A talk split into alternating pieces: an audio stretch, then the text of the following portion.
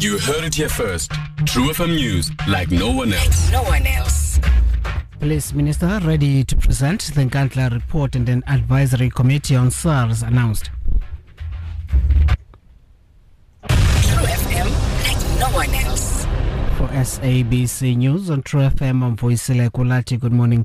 Police Minister Na- eh, Nkosinathi has confirmed he is ready to present the report on Nkandla to Parliament.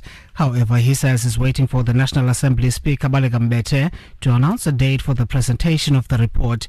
President Jacob Zuma tasked the minister to study the various reports on overspending on security upgrades to his private home and make a ruling on whether he is liable to pay back a portion of the money. The president has agreed to answer questions on Nkandla in Parliament on April the 16th. Finance Minister Nhlanhla Nene has announced members of the advisory committee, which has been set up to look into governance matters in the SA Revenue Services. SARS has been in the spotlight for, amongst others, a rogue unit, which the organization said it was meant to be a national research group.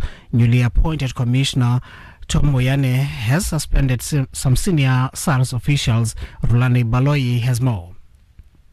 The committee, to be chaired by retired Judge Frank Kroon, will advise the Finance Minister and the SARS Commissioner on strategic and governance issues relating to SARS. The committee will be appointed for a period of one year and will begin its work immediately. The other member of the committee is Advocate Selbin Benenge, who has been a state law advisor and acted as a judge.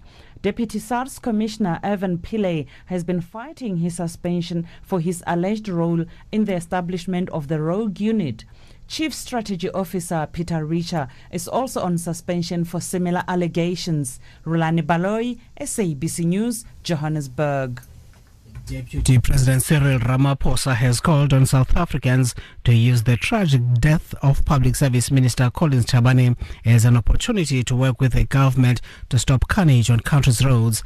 Ramaphosa was delivering a keynote address at the official memorial ceremony of Chabane at the Tshwane Events Center in Pretoria yesterday. Chabane and his two bodyguards died in a car crash on Sunday in Limpopo. Ramaphosa has described Chabane as a humble servant of the people. Meanwhile, Chabane's son Matimba has thanked the government and South Africans for supporting the family during its time of bereavement. My role here as representing the family is, is, is quite simple. Uh, we're here to give